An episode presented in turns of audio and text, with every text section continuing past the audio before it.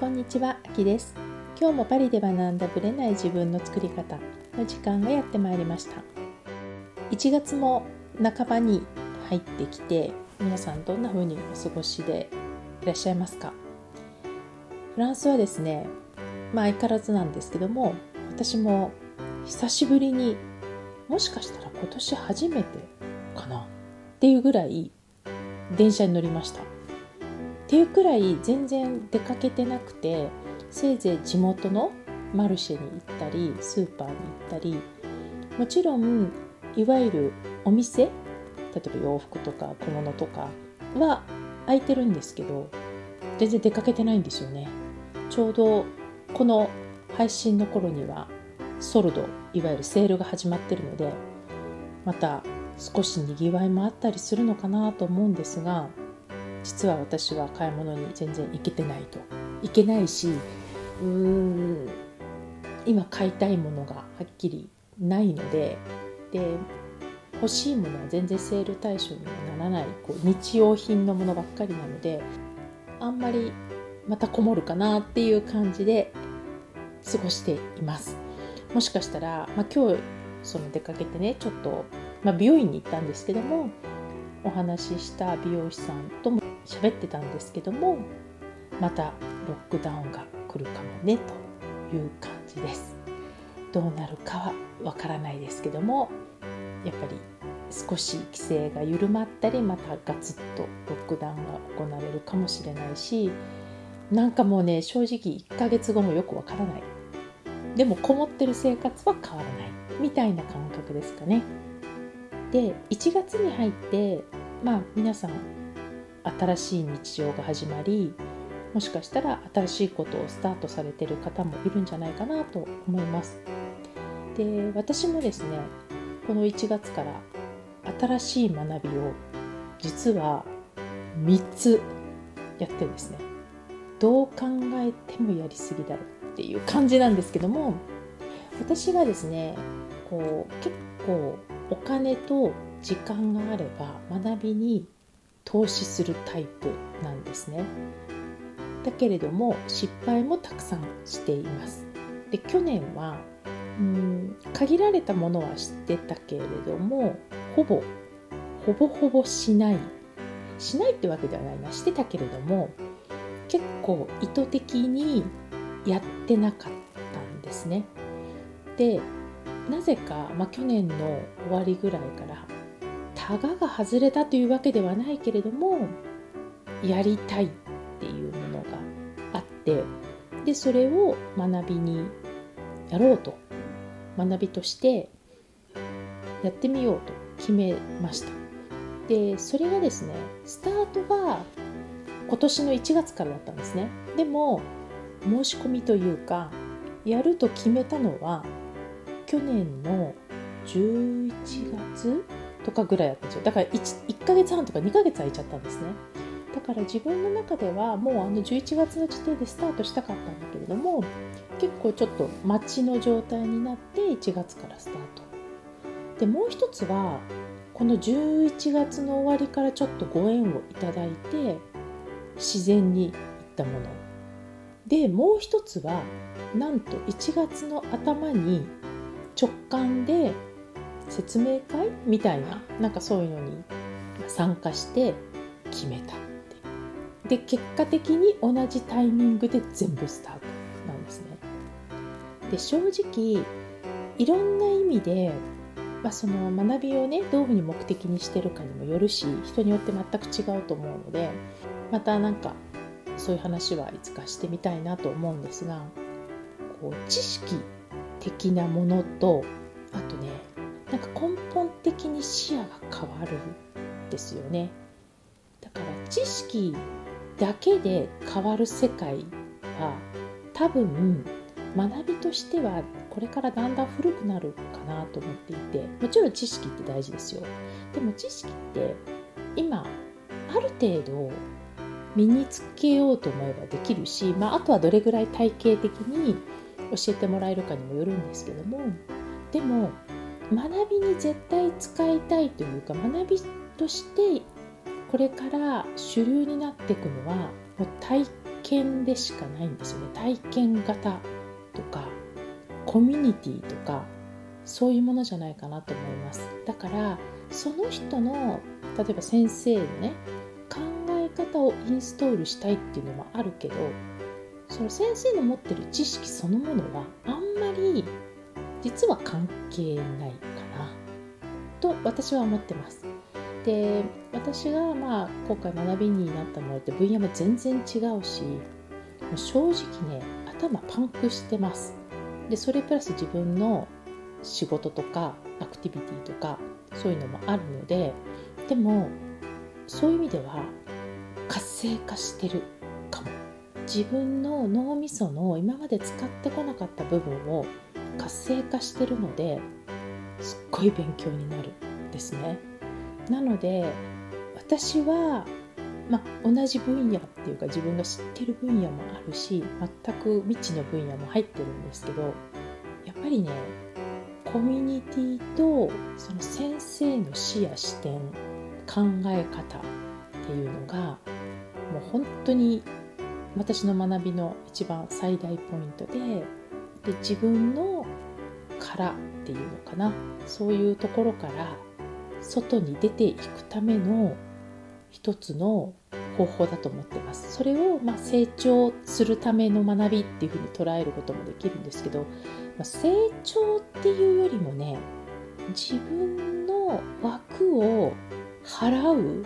自分が枠だと思い込んでいるとか枠じゃないと思っていた枠を外すっていう作業に近いのでなんかこれが成長につながるかはわからないんだけども、まあ、少なくとも視野は絶対変わるなと思って今取り組んでます。これをねどう生かすのとかどう使えるのっていうこうメリットに走ってしまうと多分ねこういう学びってふんわり終わってしまうというか逆に見えづらいかなと思うんですけどまあ私の場合はメリットよりもこの自分がいるこの世界の中で一種霧を払っていくっていうか自分でもっと自分の視界を広げていくための学びだなと思って結構ハードな3つをやってます。よくやってますねとか言われるんだけどでもまあタイミングがたまたま全部重なってしまい自分の中で正直きついところもあるんですけどでもこれもやっぱ自分が勝手に制限をかけたものかなと思っているのでどうぞ3ヶ月後6ヶ月後を交互期待という形でまた報告できたらなと思います。新しい学びをしてないからといって全然問題ではなくでもやっぱご縁とねそういうのってあると思うんですね。で私自身はたまたま今年のこの1月に重なったっていうことなんですけども、まあ、やっぱり出会う人も変わったし交流する人も変わったしそういう意味ではねもうすでに刺激がたくさんある状態です。ということでまたいつか報告できるといいなと思ってます。それでは本編スタートです。本編です。今日はですねこの1月からリリースしたビジョンインタビューについてちょっとお話ししたいなと思いました。ビジョンインタビューっていうのはこの本当に年初からスタートしたものなんですけれどもその人、まあ、相手の方を私がインタビューしてでその自分の1年後だったりそのゴールに向けてその時になりきってインタビューするというものなんですね。なので今までの過去とか現在のあなたを聞くというものではなくって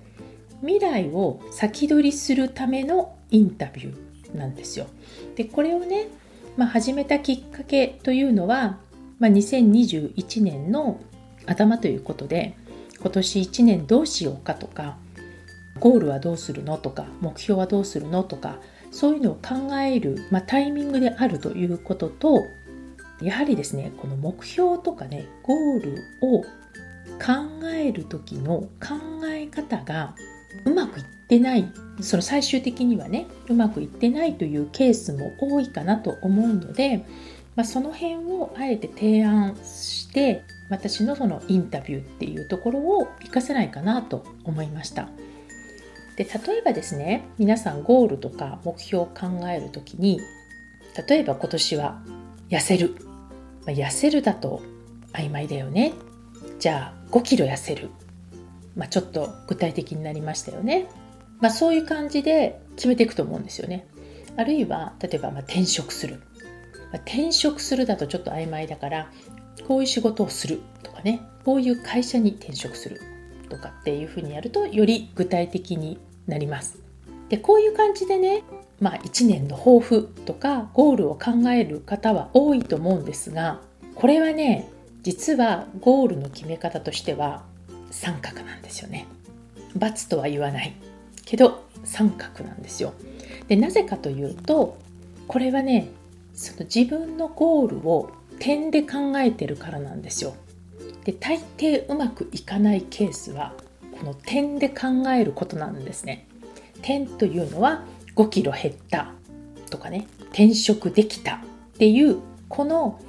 一点を考えていることを点で考えると言います。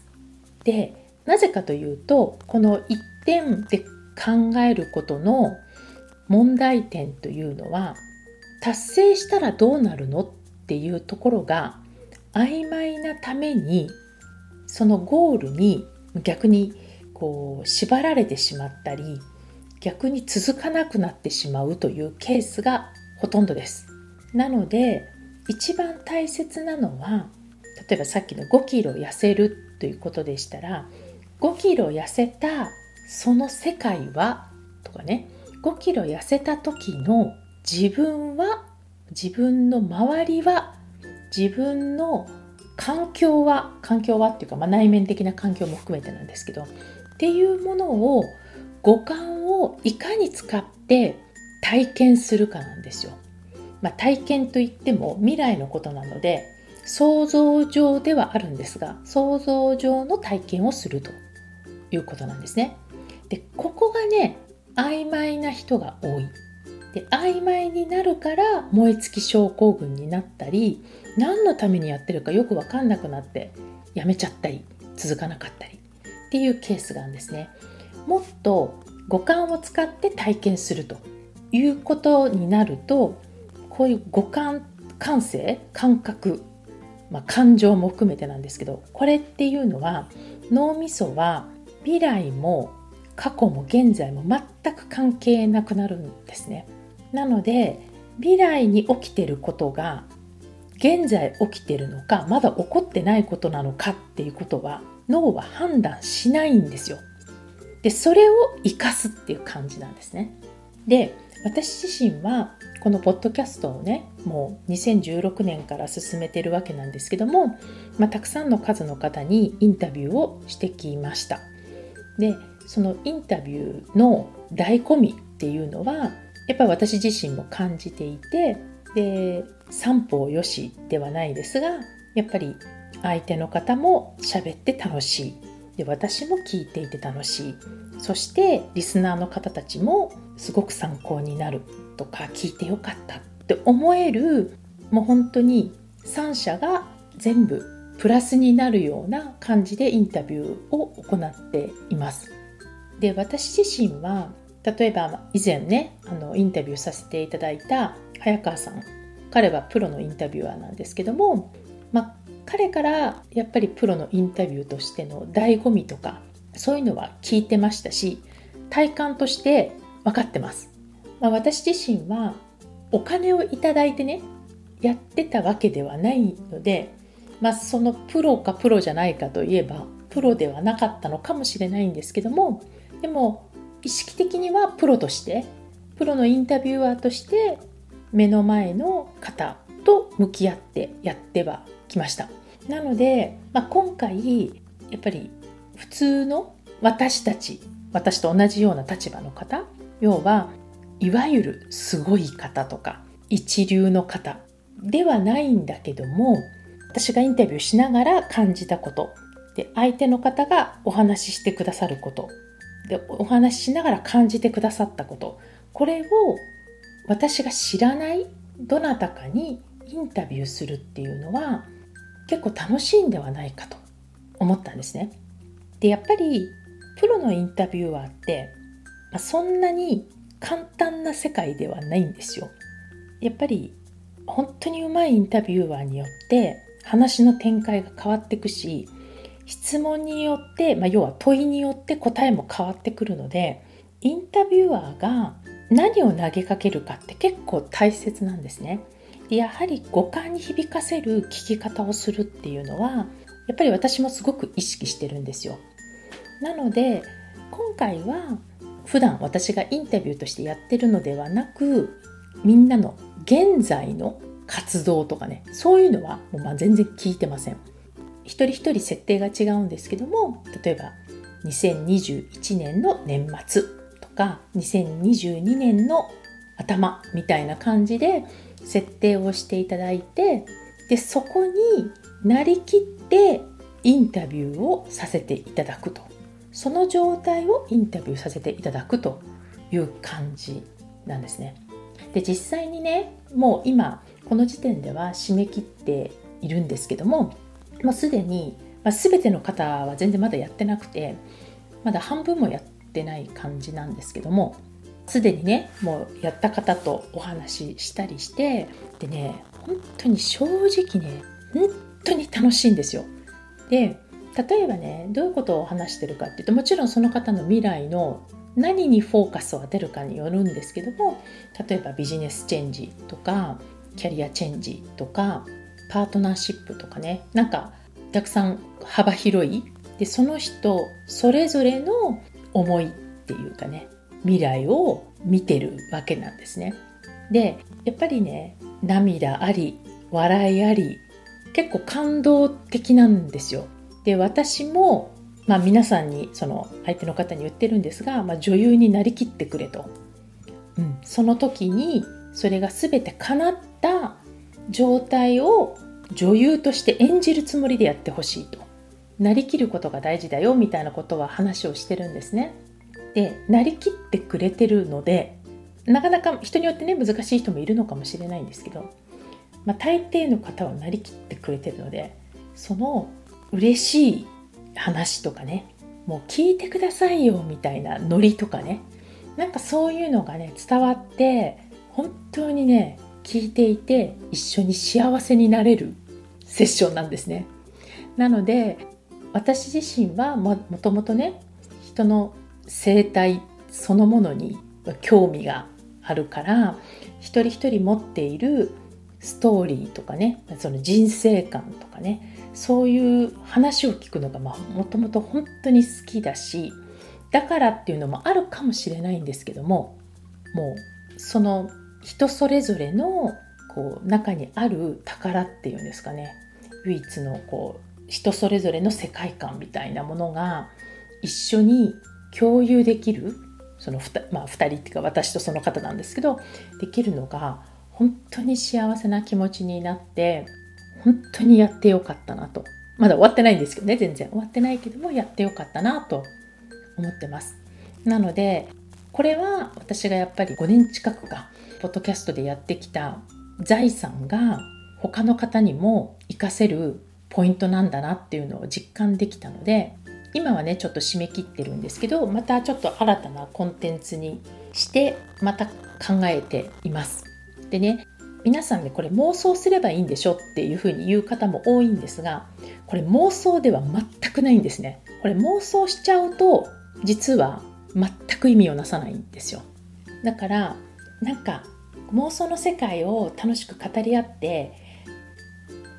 面白かったっていうのは全然ゴールではないんですね未来を先取りするっていうことなんですよでつまり未来を先取りするっていうのはどういうことかというと今この瞬間からどういうアクションをしていくのかどういう考え方でいくのかっていうことにフォーカスするっていうことなんですよね。例えばねパートナーの方でこうインタビューをさせていただいた感じで、まあ、だからパートナーを見つけてそのパートナーと幸せにやるみたいな感じなんですね、まあ、概略的に言うと。でその中で具体的に彼女がインタビューでねパートナーについて語ってたわけですよ。パートナーについてもそうだしパートナーといる自分に対しても語ってたしパートナーを見つけるためにっていうことも語ってたんですね。で本人はこんな感じあんな感じってもちろんその場の直感というかね感覚でお話ししてくださってるんだけどこれって全部ご本人に対してのメッセージなんですよ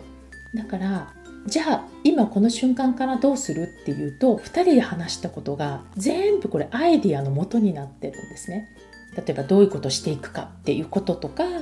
どういうパートナーシップを築くために具体的に何をしていくかとかなんかそういうことも含めてアイディアが満載なんですよインタビューの中に。でもちろんね私が何にも言ってないんでしょ？私は何にも提案もしてないし言ってないんですけどもう未来の自分がペラペラ喋ってるわけですよ。で本人はそれがその時点でできたらいいなと思ってるかもしれないんだけど実はそれ今やればいいんだよね？って話になったんですね。でそうなると妄想ではなくって今未来を1年後のね未来を語ったことで今この瞬間からその人が考え方や行動が全部変わるっていうこれが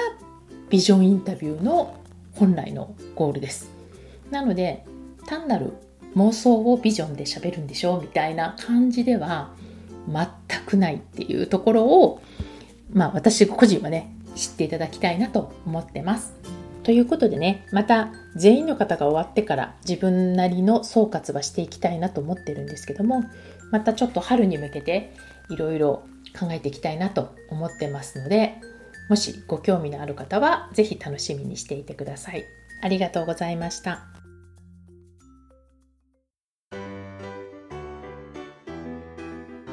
この番組は毎週金曜日をめどにお届けしています。確実にお届けするための方法として iTunes や Podcast のアプリの購読ボタンを押せば自動的に配信されますので、ぜひ購読するのボタンを押してください。また、皆様からの質問や感想をお待ちしています。オフィシャルサイトはパリプロジェクトで検索していただき、お問い合わせから質問や感想をぜひ送ってください。オフィシャルサイトから LINE アットやメールレターで有益な情報をお届けしているので、こちらもぜひ登録してくださいね。また、次回もパリで学んだブレない自分の作り方をお楽しみに。秋でした。